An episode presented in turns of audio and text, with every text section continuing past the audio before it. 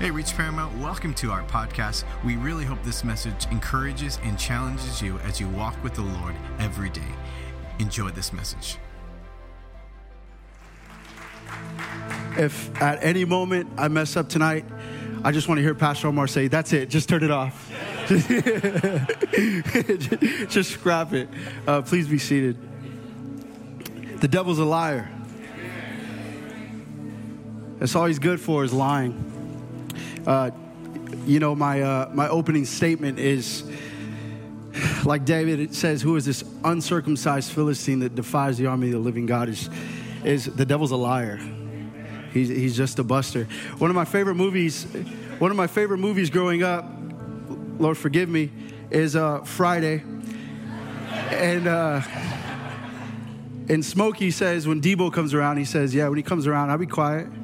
But when he leaves, I'll be talking again and uh, sometimes that's just my relationship uh, with the adversary. He's just a buster. Um, but I'm excited to uh, share this word with you guys today. I want to share out of uh, Psalms 51. This isn't my main context. I'm just going to use this to open up and uh, set up the main context that we're going to read. In, uh, in Psalm chapter 51, verse 1 through 9, here you have King David who's sitting on the throne. He's the king. Um, and he says this He says, Have mercy on me, O God According to your unfailing love, according to your great compassion, blot out my transgressions. Wash away all my iniquity and cleanse me from my sin. For I know my transgressions and my sin is always before me. Against you, you, alo- you only have I sinned and done what is evil in your sight. So you are right in your verdict and justified uh, when you judge. Surely I was sinful at birth, sinful from, uh, from the time my mother conceived me, yet you desired faithfulness even in the womb. You taught me wisdom in the secret place. Cleanse me with hyssop, and I will be clean. Wash me, and I will be whiter than snow. Let me hear joy and gladness. Let the bones you have crushed rejoice. Hide your face from my sins and blot out all my iniquity. Here, David is facing, uh, in, in, I believe it's First Samuel. It goes on to share how David was was conflicted. There was, it says that he was tormented on the inside. There was inner torment because of the sin that he had faced with Bathsheba, because of the killing of her husband. And this inside, it killed him. In Psalm 32, David also says, For when I kept silent, my bones wasted away through my groaning all day long. For day and night your hand was heavy on me. My strength was dried up as the heat of summer. This prayer of David, it goes on to show that there's this godly sorrow. Sometimes our prayers will show where, our, where our, the posture of our heart is when it comes to true repentance, rather than just being sorry because we got caught, rather than just being sorry because other people are now in the mix and, and, and, and my, my, all my laundry is out there is there's this godly sorrow, is just a real broken heart because you broke God's heart. And then you have regret that says, man, I just feel stupid because I got caught. And now there's shame because other people know, and the posture of your heart uh, to the Father isn't right. It's just rather you're upset because now you have to deal with the consequences of your own actions. That's not real repentance. I find myself, depending on where I am in my walk with God, depending on uh, what the Lord is doing in my life, what He wants to do in my life, maybe I don't even see it yet, uh, depending on what the church is going through, but I find myself going through the same prayer within the last, maybe let's just say the last three months. It's the same prayer every day over and over. And, and, and it's, it's the same prayer that, that David prayed is, Lord, my transgressions are always before me. My sin is always right in front of me. And David goes on to say, man, he feels this heavy weight that is crushing him. That is the conviction of the Holy Spirit. And I feel this weight sometimes, and I'm just like, Lord, I, I, am not asking to be perfect because I know I never will. But I'm just asking, Lord, I just want to be more like you. Will you break my heart for what breaks yours? And my heart is constantly being broken. And I'm asking the Lord, Lord, will you deliver me from certain things that I'm going through? Will you deliver me from the adversary? And, and I, I know who I am naturally. There's who I am and there's who I want to be.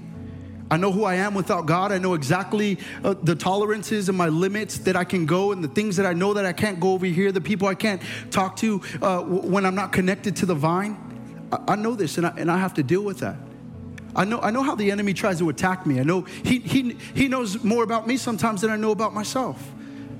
And, and he uses these things against me. And listen, I would be a fool. Any person in this place would be a fool if you don't think that you are susceptible to the attacks and schemes of the enemy to pull you away from the faith. You look at all the trailblazers that we love, that we honor, that we adore. You look at all these men that we looked up to for a certain period of time, and, and somehow, someway, they got connected to the world, and the devil just pulled them away. And there were people that I grew up with as, as a child, Bible study leaders that I looked up to, people that I loved, that I honored just because of the father that they were, just because of, of the type of leader that they were, and they fell away, and it broke my heart. So we're not susceptible to those things. The enemy is looking for somebody just to, to just to pull away from, from community, to pull away from the call of God that he has on their life. You, eh, we look at we look at one of these generals of the faith. That man, amazing teacher, amazing preacher, and Ravi Zacharias. He passed away, I believe it was two years ago. The moment he passed away, we hear we hear news after news and evidence and, and confirmation that that man, the, the man was deeply afflicted, just sexually immoral, and he did all of these crazy things in places that he didn't belong. So not only do I need to be delivered from my own human heart, from my own deceitful thoughts, because we know that the heart is deceitful and desperately sick, not only do I need to protect myself from that, then there's just the enemy. There's our adversary. He don't play he doesn't play nice. He's more strategic than you think. He's, he's roaming around like a lion seeking whom he may devour. He does three things that still kill and destroy. It's, it's not always physical. It's not always spiritual. It's, it's, it's mental. It's emotional. He, he just wants to tear you up. And this is who we're fighting against. Psalm, Psalm 71, David says, Deliver me, my God, from the hand of the wicked, from the grasp of those who are evil and cruel. If you haven't figured out already, we need help. We need the power of the Holy Spirit that is indwelling in us to walk with it. We need to surrender every day and say, Lord, I can't do this without you. I know who I was without you. I refuse to live that way. Lord, I need you. Every step that I take, I need you. Every room that I go into, I need you. Every open door that I walk through, I need you. Every time I lay my head down and I, Lord, protect my mind. This insomnia, this anxiety, these dreams that I'm having, a, a, a fear that I don't even want to get up in the morning. Lord, would you help me? Because I know you're with me.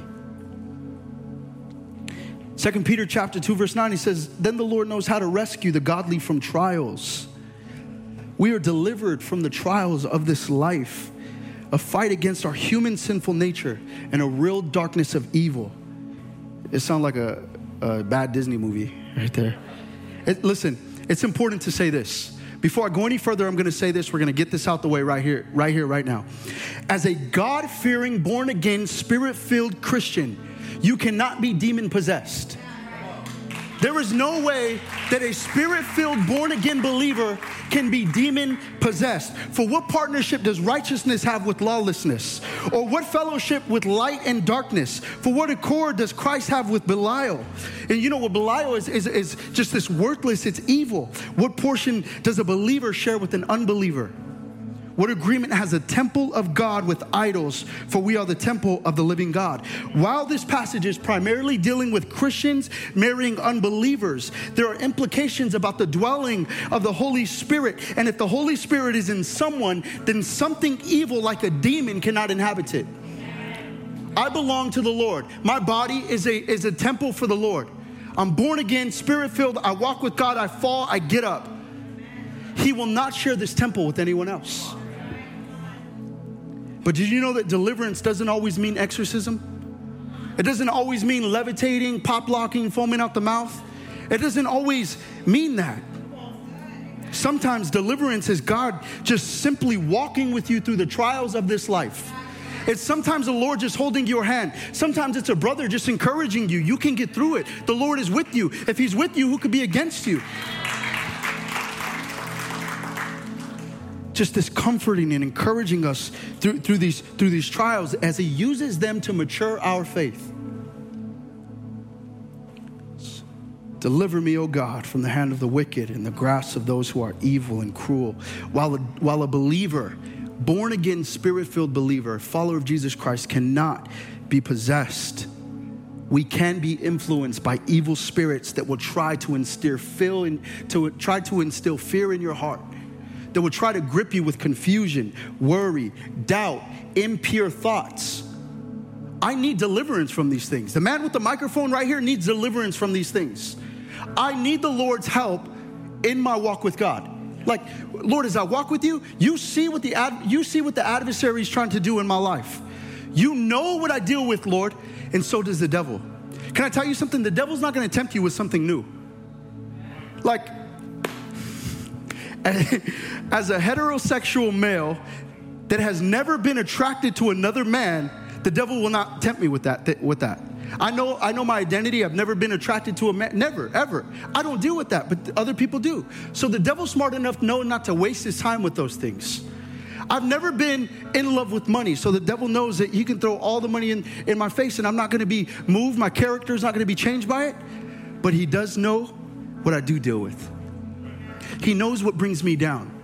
He knows exactly what to show me in the right times to make me question, to make me wonder, to make me fall off, to make me think twice.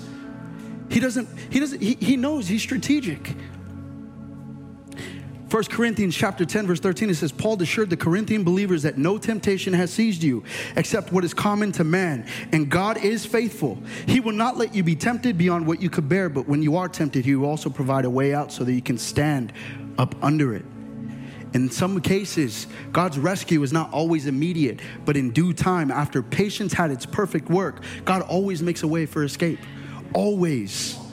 After David's prayer of deliverance, he now shifts his prayer to, to something else. In the same chapter, Psalm 51, verse 10 through 12, he now says this Create in me a pure heart, O God, and renew a steadfast spirit within me. Do not cast me from your presence or take away your Holy Spirit from me. I love this. This is, this is my second prayer. Restore to me the joy of my salvation and grant a willing spirit to sustain me. David is asking God to restore the joy of his salvation. He's not asking God to restore his salvation. He's asking God to restore the joy of his salvation. Leading up to this, leading up to the inner torment of, of, of David sleeping with Bathsheba, of scheming and plotting, premeditating murder to take out Uriah. There's a prophet named Nathan that went up to, that went up to David. And, and, and the Lord commanded Nathan to share a story with King David. And it said, and it was this, it was, is share the story of a rich man who took and killed a poor man's only lamb. He took everything from this man. David was justifiably angry when he heard this story. Nathan then answered him and said, You are that man. David had blood on his hands. He was guilty of killing Bathsheba's husband as well as committing adultery. So God brought judgment upon David for his sin, including the death of him and Bathsheba's child. However, David repented and was forgiven, and he remained king. Despite all of the steps that David had take, taken to suppress the news of what he had done, he did not experience joy in the cover up. You cannot hide your sin from God. It is only Him that sustains us and gives us true joy. The weight that you carry, you're not supposed to carry it. And it's as simple as this Lord, my transgressions are before me, my sins are always right in front of my face. I give them to you and I restore the joy of my salvation and boom, healed, gone. Once he confessed his sin to God, he received forgiveness and his joy returned. When David pleads with God to restore the joy of his salvation, he is asking that he would have once again fellowship with God, the fellowship that he once knew and enjoyed. David could not enjoy fellowship with God without his unconfessed sin. Even today, we can lose the joy of our salvation. I believe that there are Christians, that there are people in this place that you have yet to truly experience the fullness of joy that comes with walking with Jesus because you're holding on to unrepented sin. Because there is something that the devil knows how to torment you. There is something that the devil has on you that he just whispers in your ear over and over and over again. It could be one thing, it could be a thousand things, but he knows exactly what to do just to keep you from moving closer to God the weight that we carry, what it looks like is failure, the enemy's onslaught to make us feel our deepest insecurity so we don't feel this joy. Listen, not sinning is hard. I don't know if you've I don't know if you've been there or not. Not sinning is hard. Offering yourself as a daily sacrifice unto the Lord is hard. it, it's not easy. But let me tell you something there is no feeling like going before God Almighty with a pure heart, with a slate that's clean, just filled with the Spirit, with the armor of God on you. And it's just like, this peace is greater than any temporary satisfaction that I can give to myself. And through all my years of sinning, all my years of failure, every single time that I just keep going back and the enemy's just barking at me and I hear him. And the tolerances and me knowing my own strength and me knowing, Lord, I haven't been with you today. Lord, it's been a week. That message on Sunday doesn't sustain me till Wednesday. I need you. The enemy knows and he's creeping. So tonight, I pray that there is deliverance through God's word in your life. That there is true freedom from the things that torment you in your mind. That there are things that you harbor in your heart against your parents, against your children, against yourself for something you did when you were younger. That you would be made, you would be made free. Because this is God's will for you. Is that you would experience the fullness of his joy and that the joy of your salvation would return. So pray with me. Father, we thank you, Lord, and we just give you this room. I am but a vessel, and I ask, God, that you would receive the glory, that you would go before us, Lord. Walk up and down these aisles, Father, and begin to tap on the heart, Lord, from the hardest, God, to the most tender. We give you the glory, knowing, God, that we could do nothing without you. I'm but a vessel, Lord, and I surrender myself and put myself aside, all for your glory. In the mighty name of Jesus, amen. Uh, I'm going to thank you. Appreciate you. We're going to read out of uh, Luke chapter 8.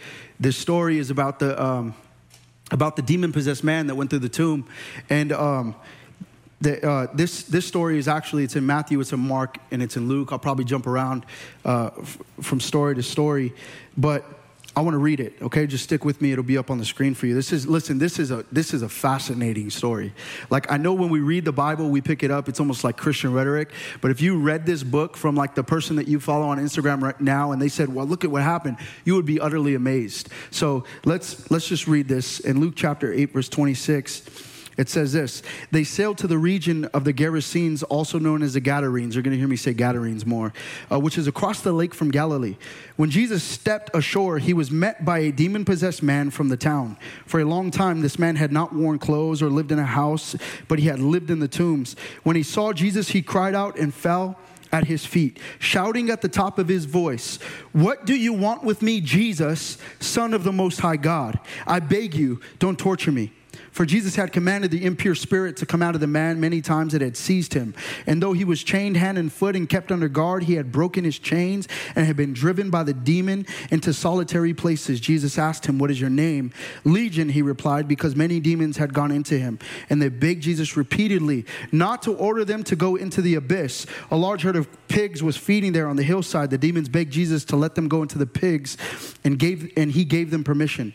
When the demons came out of the man, they went into the pigs, and the herd rushed down the steep bank into the lake and was drowned. When those tending the pigs saw what had happened, they ran off and reported this in the town and countryside, and the people went out to see what had happened. When they came to Jesus, they found a man from whom, from whom the demons had gone out, sitting at Jesus' feet, dressed and in his right mind, and they were afraid. Those who had seen it told the people how the demon possessed man had been cured. Then all of the people of the region of the Gerasenes asked from whom the demons had gone out and begged to go. I'm sorry, I skipped something. Asked Jesus to leave them because they were overcome with fear.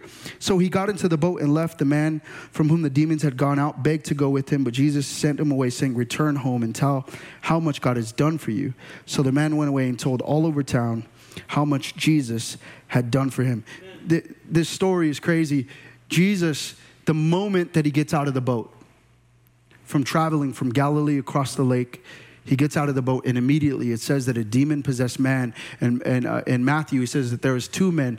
He gets out, and, and he, he's almost like worshiping Jesus. Keep in mind, the disciples are with him. The disciples are learning who Jesus is. They're, they, they've seen the water into wine. Oh, cool, maybe that's a magic trick. Who knows? Then, then they see that he casts out more demons. Then he sees that heal, they, he heals a leopard man. Then, he, then they watch the faith of the centurion. Um, Jesus heals, heals the centurion just because his servant, just because of the centurion's faith. You see, they're seeing the stories, they're hearing these things, and what they hear is a conversation they haven't heard before. It was a spiritual conversation of a demoniac that came at the feet of Jesus and said, Jesus, Son of God they questioned in the storm that led up to them meeting the demonic man right when they got to, uh, to, to the Gadarenes, they said, Man, even the winds and the waves obey him. And now you have this man calling him Jesus, Son of God. Jesus now talks in the spirit. The demons try to negotiate. The, pig, the pigs go, the, uh, they go to the pigs and they drown. The herdsmen run into the city, and the city comes out to see Jesus. The chain reaction to what just happened blows my mind. It all started with Jesus saying, Let us cross over to the other side. He gets off right away and he meets a demon possessed man. Because of the demon, there was a testimony. Because of the testimony, the people came out to see God. But before the demon, Jesus tells the disciples, they're in Galilee, and he says, Let us cross over to the other side. Before they cross the lake, before he gets off of the boat, from crossing the lake and meeting this demonic man. They're, they're in Galilee. And Jesus tells them in Luke chapter 8, verse 22, we're going to pick up from here. It says, But before the demon, uh, Jesus tells his disciples, it says, One day Jesus said to his disciples, Let us go over to the other side of the lake. So they got into a boat and set out and they sailed. He fell asleep. Jesus fell asleep. A storm came down on the lake so that the boat was being swamped and they were in great danger the disciples went and woke him, saying, Master, Master, we're going to drown. Jesus got up and rebuked the wind and the raging waters. The storm subsided and all was calm. Jesus tells them, Where is your faith? He asks his disciples. In fear and amazement, they asked one another, Who is this? He commands even the winds and the water, and they obey him. Jesus says, Let us go to the other side. Our time here in Galilee was great. You guys seen the miracles. Everything was all gravy over here, but now let's go from Galilee to the other side. You know, uh, when we know about Jesus' ministry was about advancing God's kingdom uh, on earth as it is in heaven, when he says, let us go to the other side, you know what he's saying? He's saying, let's expand our territory. Let's show them who God is. Let's show them what the Son of God has come on this earth to do, to set the captive free. Expect storms to happen when you're expanding territory. Like, don't be weary about them and say, oh my gosh, God's doing something good and I know a storm's coming and I, I just probably shouldn't do this. No, no, no, no, no. Just expect them to come when you're ready to expand territory. Expect demons to show up when you're ready to progress and move forward and what the Lord wants you to do. You ever notice that when you're about to receive breakthrough, some, uh, uh, some, like you're doing something good, trouble starts to arise? You ever notice that? What about the things that you're just being good and you get asked to speak, right? And, the Lord is just working in your life. And, and, Jon, can you come preach uh, uh on a Wednesday? Uh, please. And, and I'm honored and I'm loved. And, and I know the schemes of the enemy just to attack my marriage on a Monday. He knows what he's doing, right? And so, anytime something good's gonna happen, anytime you're gonna break through and expand territory, expect a storm to show up. Pastor Jacob uh, shared a powerful word last week on, on, on revival revealing things. And we're in revival. It, it doesn't look like a thousand people jumping and everyone going, spinning in circles and doing these crazy things. People are getting saved. Your, your walk with God, you're now maturing. You're no longer that liability drinking the little baby milk, as Paul uh, expresses. You're growing. Th- that's what revival looks like, too. Our ministries are growing. People are serving. Families are being restored. We're, we're in revival, but revival reveals things. You ever notice how certain circumstances are just tougher because you're a Christian? I didn't carry the weight of my sin before I was saved. There are people that live a nice, peaceful life without knowing Jesus. They would even say they died peacefully. Like, I'm not saying that being a Christian is the hardest thing in the world, it's the best thing in the world, but it's not always easy. My transgressions and my sin is always before me. And now I carry this weight, this deeper weight, this deeper calling that the world has that knows nothing about. I'm, man, I'm, I'm, I'm sitting at a line paying for my groceries, and I'm just like, the weight of my sin is, is right before me. Lord, Lord, what do I do? This, this is hard. I just want to buy groceries. I'm in, I'm in the self checkout line, and this person in front of me got 20 items. Like, Lord, help me. Lord, Lord, help me. Certain circumstances just get harder because we don't fight a battle against flesh and blood, but against evil rulers of darkness, demons, the devil, and his minions. Jesus says, Let us go over to the other side, and a storm started. Before he got to this man, before there was deliverance, before, uh, before, before uh, the Gadarenes had experienced what they experienced, a storm was created. Some situations are created to either break you or to bring breakthrough. So while the storm is popping off, Jesus is asleep. And the disciples are like, Yo, Master, we're gonna drown. Jesus sleeping is not an indication that he does not care, it's an indication that he's in control. So as they worry, as we worry, Jesus is chilling. I'm here. Where is your faith? So, one, Jesus is in, is in control. Two, the, the faith of the disciples is now being tested. Like, their faith was not only being tested spiritually, but it was now being exposed to them physically. I put my faith in who? Jesus, right? Who were they with? They were with Jesus. They're learning about who he is. They're learning and believing now that he is who he says he is. And then all of the crazy things that he's doing, he must be who he says he is. Their faith is being tested spiritually, but now being exposed physically that, man, this is the Son of God. And so Jesus isn't fazed by the storms, we are. Let us cross over to the other side. The pigs are a dead giveaway to what type of people Jesus went to go visit. They're in Galilee. He says, We're done here. This is great. Let's go to the other side. No Orthodox Jew back in, the, in that time would be a shepherd, be a herdsman for pigs. They considered them unclean. So we know that Jesus is expanding territory now to the Gentiles. What's, what's amazing is that this crossing over of the other side, this crossing of the lake, was more than just a region. It was more than just a geographical location. He was crossing cultures. He was going to cross and begin to break boundaries. If the devil hates anything, it's when new things bow down at the feet of Jesus. If he dislikes anything at all, it's when you come on a Wednesday night, people from all different types of backgrounds, different locations, different lifestyles, they all come down and they bow down at the feet of Jesus. He hates that. You, you know, when, when it comes to the spiritual battle that we're in, there's levels to this. Like, let me explain it like this. It is the devil doesn't, doesn't mind you watching online. That's, that's how you receive the word. Here's doesn't mind you watching online. As long as you stay there, you don't come to church, and you don't receive gospel community, you don't receive relationship, you're not in the indwelling of the Holy Spirit with other believers, right? But we want people to watch them online. That's the first step. But then the devil knows, okay, well, they're online now. Let me just keep them online. Then it's come to church, right? The devil doesn't want you to come to church. But then you're in church, what happens? Okay, well, as long as you're in church, as long as you don't bow down at the feet of Jesus, as long as you don't worship him. And then now you're in ministry. And then it's just, okay, well, they're in ministry. I can't stop them from volunteering and doing things. But as long as they're not doing it with the right heart as long as they don't surrender to the Lord and, give Him the glory, right? So there's levels to this spirituality, and it's always going to come down to the posture of our hearts. So um, Jesus lands now. They're, they pass the storm. The demoniac is right there. The moment he steps off, I mean, the moment that Jesus steps off the boat, this demoniac comes out of his cave. And he talks to him, and, and, and he says, Okay, Jesus, Son of God, if you're going to make us leave the man, just don't make us leave the territory.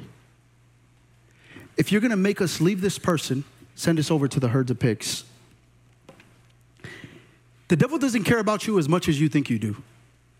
Like, it's, I don't think it's personal. The devil is not after you, he's after who you belong to. He's after your territory. Like, something that I have, he wants. He may be fighting me, but he's after my territory. Don't be distracted by what he is doing to you. He's after your influence. He's after, he's after the chain reaction to your obedience of a surrendered heart to God Almighty. He knew you were going to be something. He knew the restoration power that God has on your life, that God has for your family. He knows these things. And so the devil wants to rob you of those things. And he tried to rob you years ago. He tried to give you a community of gang members to make you feel accepted, to do a bunch of dirt, to land in prison, to almost lose your life. He tried to rob you in the, in the cradle. He tried to rob you in your mother's womb. He tried to rob you when you were sticking needles in your arm, when you went to the bottle all the time. He tried to rob you with your reckless driving, with your reckless words, with not caring. He tried to rob you when you were alone, when you were sitting there contemplating suicide. He knows these things. He's trying to rob your marriage now. He's trying to rob you of your sanity. Hear this stop taking the attack of the enemy so personal. The devil didn't care about Job. He cared about proving God wrong about his most faithful servant. The world doesn't care what you do. Claim that you go to church. They don't care what you do as long as it doesn't as long as you don't affect them doing what they do. Don't rub the, don't rub the world the wrong way. You could preach, love, hyper grace, do all of that. Just don't talk about, don't talk about how abortion is wrong, about how, how we value the sanctity of life from the mother's womb, from the time of conception. You, you, you know what? Just, just don't talk about how, how same sex marriage is wrong, how God doesn't even uh, consider it marriage at all.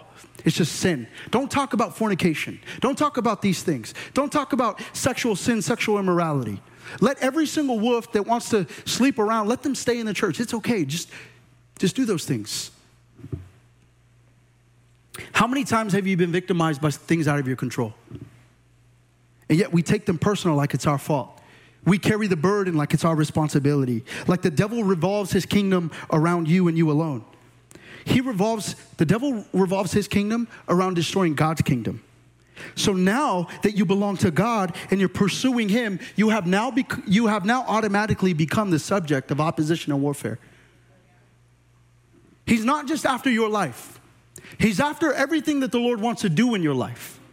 He wants to stop you right there. You're a mighty man or woman of God.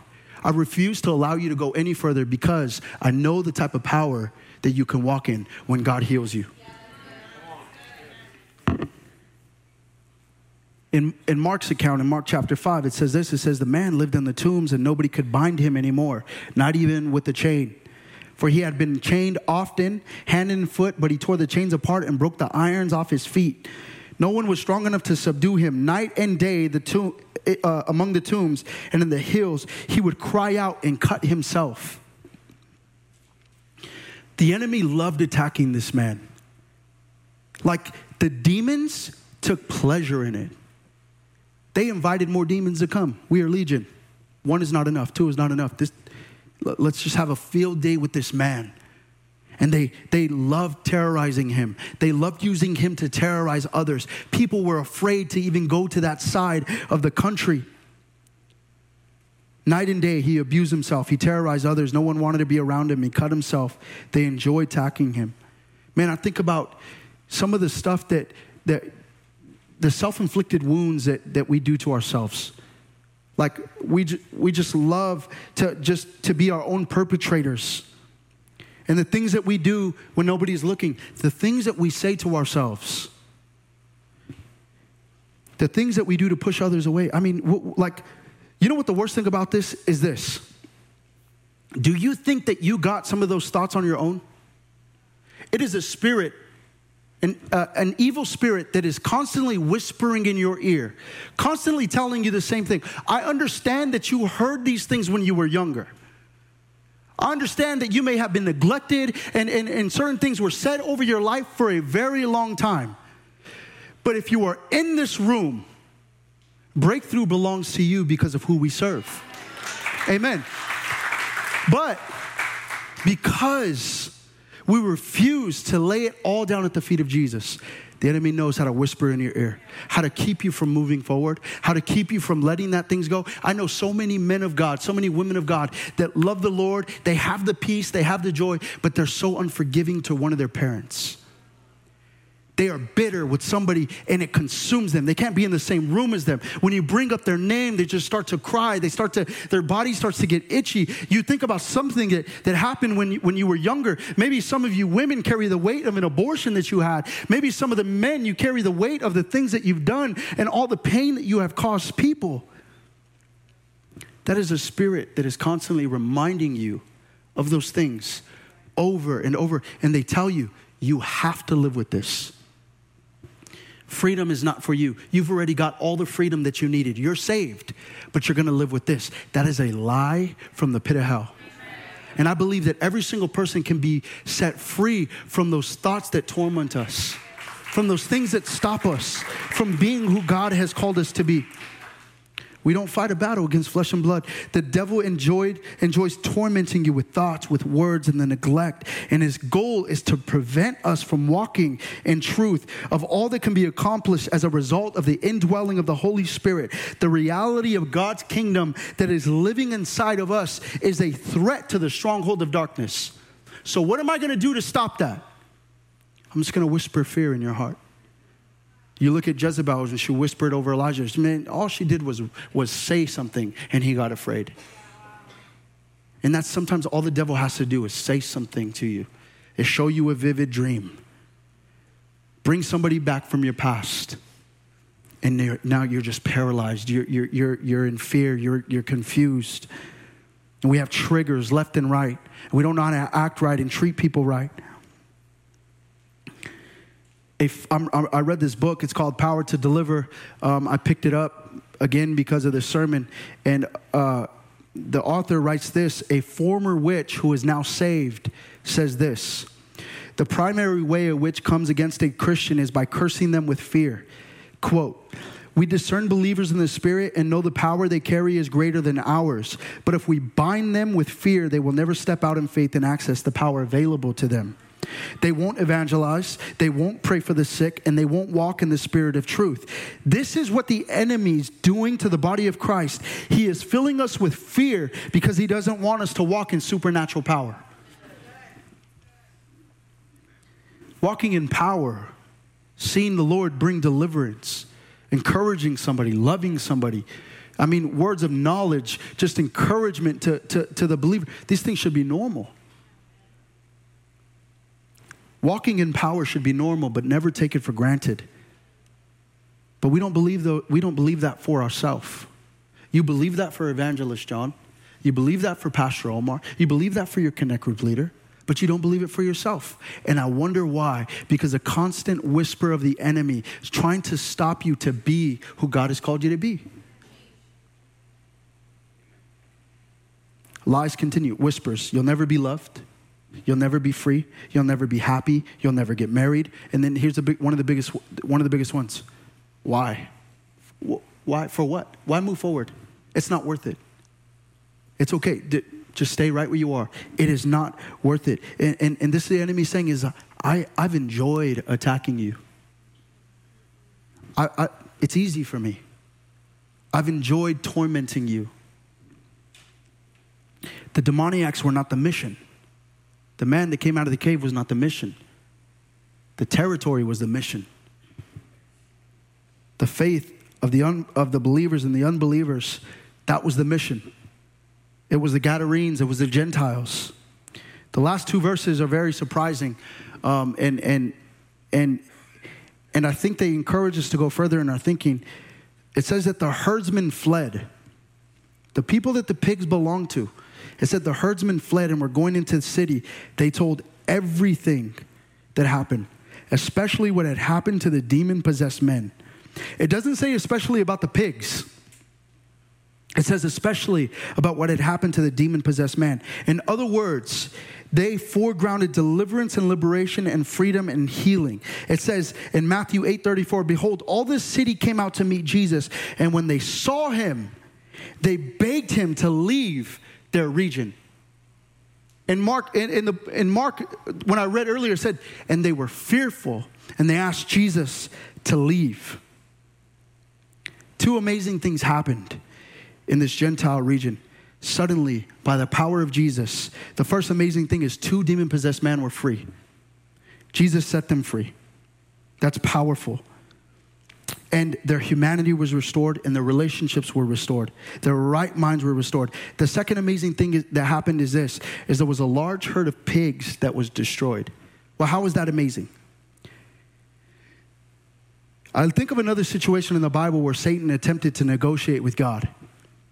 Namely, in the first two chapters of Job, Satan asked for permission to afflict Job, and God gave Satan permission, which proved to be the, a test of Job's faithfulness to God.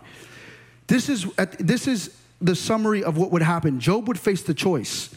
You can love God and trust Him, or you can love your possessions and your family and your health more and curse God for taking them away.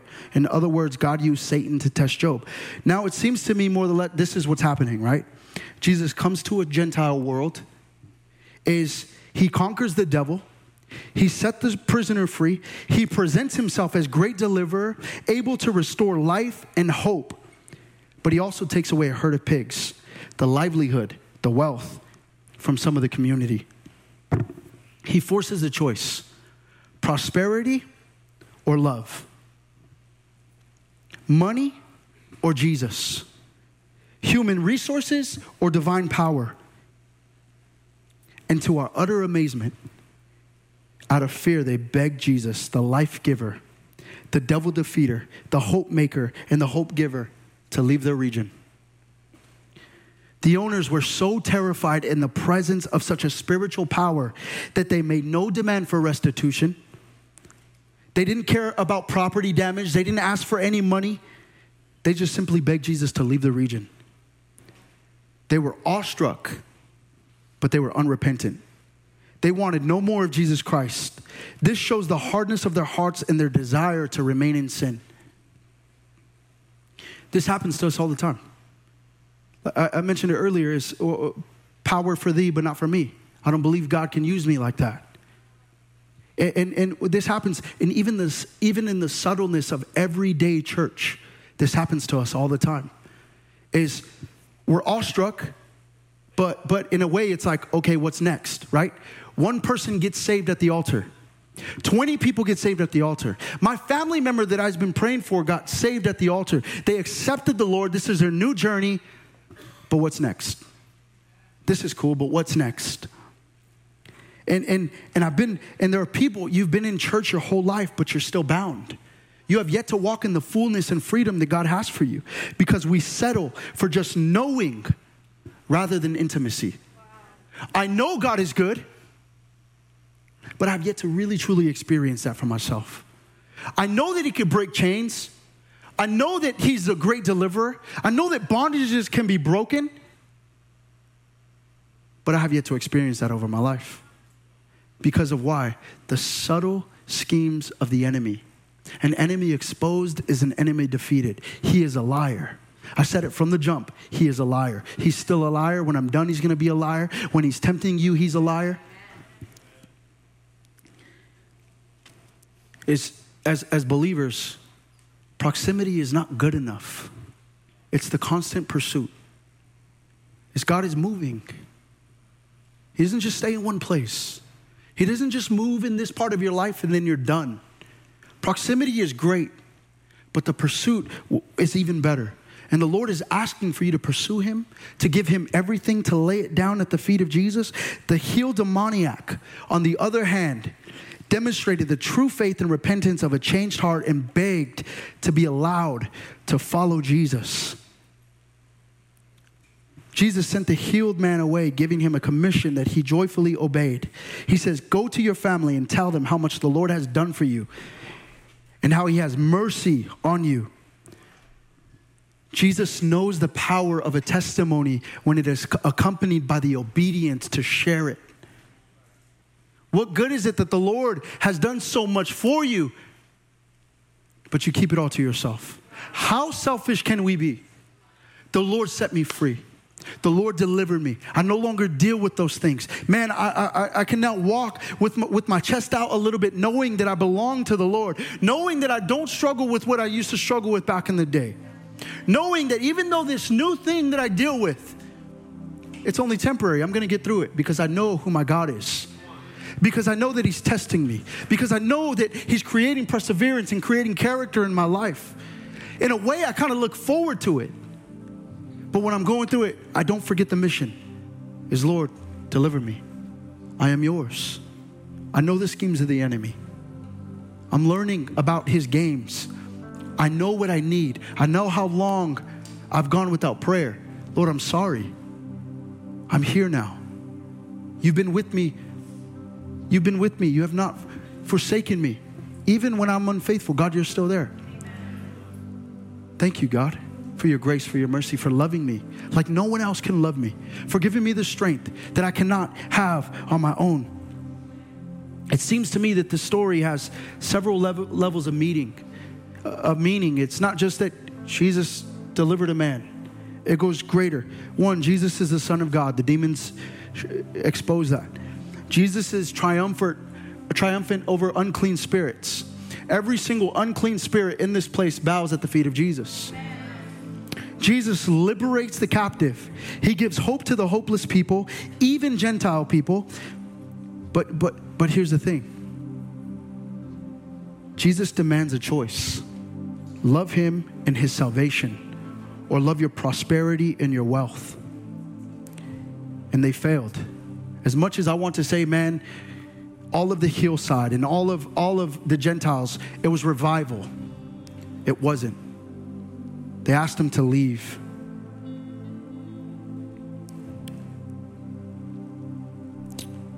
All of Jesus' ministry was about choosing him.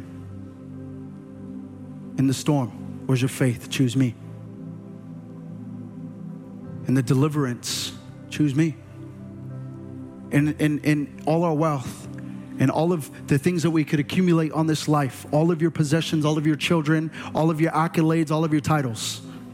Choose him. His all of his ministry. This is a simple text of a man that was being delivered. But at the end of the day, Jesus is saying, Choose me. The Lord today is asking you to choose him. I believe the Lord can deliver you from any unclean spirit that, that whispers in your ear from anything that tries to hinder you from drawing closer to Him, there's deliverance in this place. It maybe it doesn't come with the point of contact of, of someone praying for you. Sometimes it's just being in the presence of God. We have fallen in love with this over spirituality of, of, of the expression, the physical expression that shows people being delivered. But I remember in the Bible when David played his heart for, for King Saul and he was delivered in the presence of the Lord. And I see all across this place people worshiping God, just them, them, and them alone, tears flowing, the peace being instilled inside of their heart, deliverance, maybe for a moment. Maybe it can last them, it can help them carry on. But there will never be a time in your life that you don't have to trust Jesus.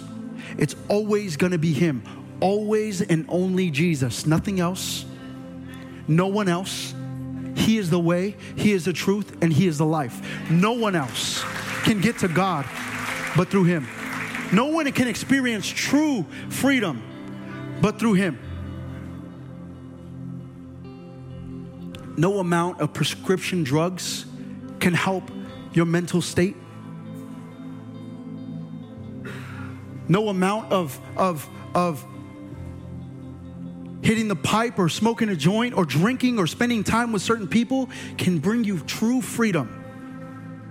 Like just being with Jesus, like just trusting in Him, trusting in His Word, calling the devil out for who he is. You are a liar. I couldn't sleep today. I knew exactly what God wanted to do today. And, I, and, I'm telling you, I prepared. I mean, I, I'm telling my boys, I'm ready. My cup is full, and I got the armor of God on. No matter how confident I felt in the Lord today, I couldn't sleep. For most of you guys know, I work nights, I work graveyard. And I got home and I was just laying in bed, tossing and turning, staring at the ceiling. And I knew I had to go to sleep. And I'm laying there and I'm getting anxious. Now I'm getting a little angry. Now I hear my kids are waking up and they're playing, and I'm like, man, I want to go play with them, but I need to fall asleep. I'm on assignment today. I lay there and I say, Devil, you're a liar. I know what you want to do. I know you want to make me tired when I'm up here and get in my mind right now, but I know your schemes. You're a liar. That's it. God, God be with me. I don't care if I don't go to sleep today. I'm still on assignment. I'm still yours. So no matter how I feel, no matter how I think, I belong to the Lord. Now, it may seem like I got it all together. I'm confident in God, sure. Man, but there's days I'm dragging my feet, my head down, my shoulders feel heavy. I don't want to speak. I don't want to do nothing. I want to give up. Sometimes I want to call Pastor Omar just at three in the morning for no reason. I'm done. Take the title away from me, throw me away, throw me somewhere else. I'm done. I don't want to do this no more. Because I know how the enemy works. But because I'm faithful in that battle, the Lord has shown himself faithful to me. And I'm I don't care what it looks like.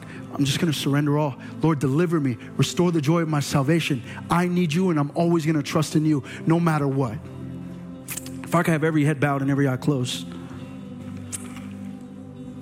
Father, we thank you, God, for who you are and all that you're doing. I pray, God, right here, a response to the Holy Spirit for everything that you've done in this place, everything that you went for and you did in the heart. I pray, God, that it would just be accepted here and now, Lord. We thank you. Thanks so much for listening to this message from Reach Church Paramount. To stay connected with us, follow us on Instagram or Facebook at Reach Paramount. To give and support this podcast and ministry, visit our website at reachparamount.com slash give.